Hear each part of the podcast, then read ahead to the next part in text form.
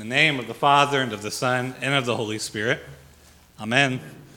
Well, on Christmas, we adults are made to be like children once again.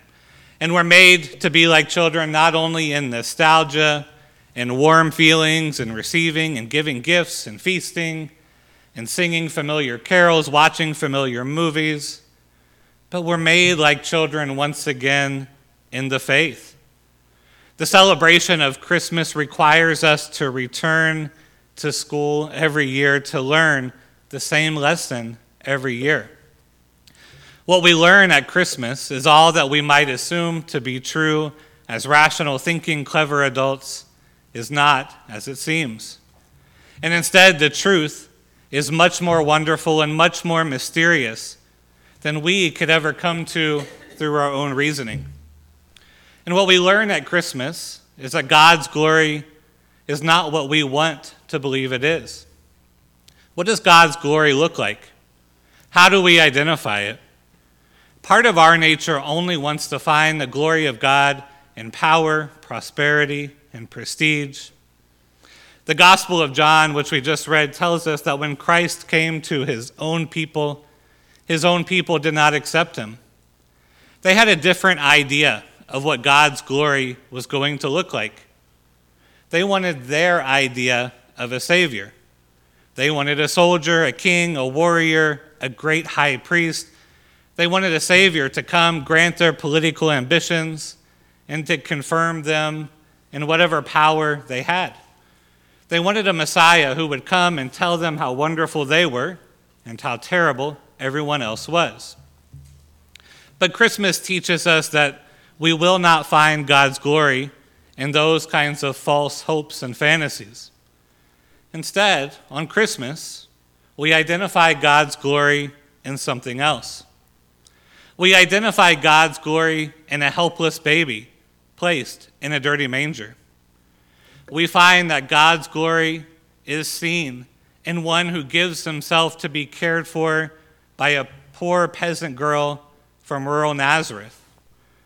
We learn that God's glory is known first to common, blue-collar, run-of-the-mill shepherds, not to priests, not to scholars, not to kings, but men working in the pastures.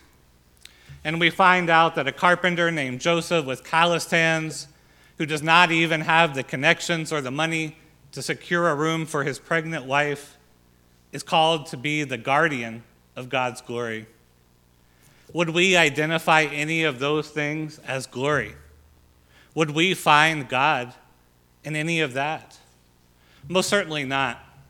Because if you and I were in Bethlehem 2,000 years ago, we would have not recognized God's glory being nursed and tended to by young Mary.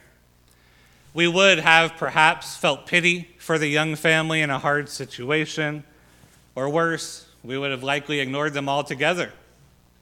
But this is what Christmas teaches us. Left to our own, we know nothing about God's glory. We look for it in all the wrong places. We look for God's glory in the things that the world values, in health and wealth and prosperity. We look for glory and power and acclaim, but that's not where God shows us his glory.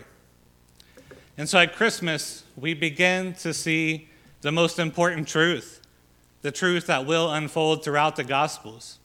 The truth is that God has come into this world to save sinners. God has sent his Son to meet us, to identify with us, and to redeem us. And the gospel message on Christmas is simply that, that God has come to us, not because he despises us, who we are, but because he wants to claim us as his own. And so in the body of his Son, God bears all your flesh and blood. In the body of the baby in Bethlehem, all of your sins, all of your worries, all of your temptations are being forgiven and healed. And for this reason, Christ comes as a lowly child in the manger, because he identifies with you. Christ has come for sinners like you and me. We are not the powerful of this world. We're not the holy ones. We're not royalty. We are not the people who have our lives perfectly squared together. Instead, We are like the shepherds. We're like Mary and Joseph because we are the people who desperately need God.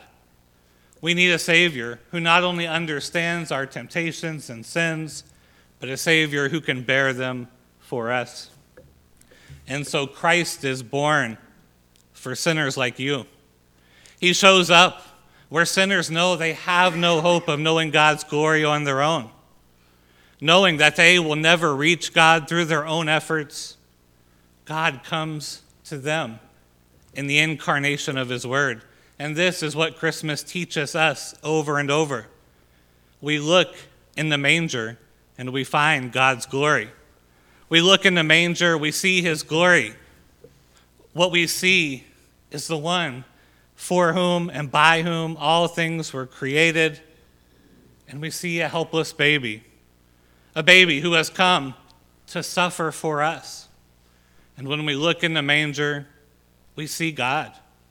We see God who has come for us. The infant child in the manger in Bethlehem stretches out both arms to us. And with one hand, he embraces sinners. And in the other hand, we can already begin to see the blood from the nails, which he will endure on the cross for us. And the manger and the cross and the Gospels are always connected. We looked at a dirty feed box for animals, and we look to a cruel instrument of torture and execution. And at first, we're going to see what the world sees, and that is things that should be despised. There's no glory in a manger. There's no glory in a cross. There's no power. There's no prestige. But the celebration of Christmas reminds us to look again with the eyes of faith, because in the manger and on the cross, we have seen God's glory, the glory as of a father's only son, full of grace and truth. And this beautiful, joyous night is a true celebration of that grace and truth. The Word, the light, the life became human in order to take on our sin, to take on our death, and to take on all the darkness that surrounds us and to defeat it. That's what he did for us. He took on our sins, our death. He submitted to the consequences of them. He bore them on himself, and they did not defeat him. He overcame them because he is the truth, the light, and the life.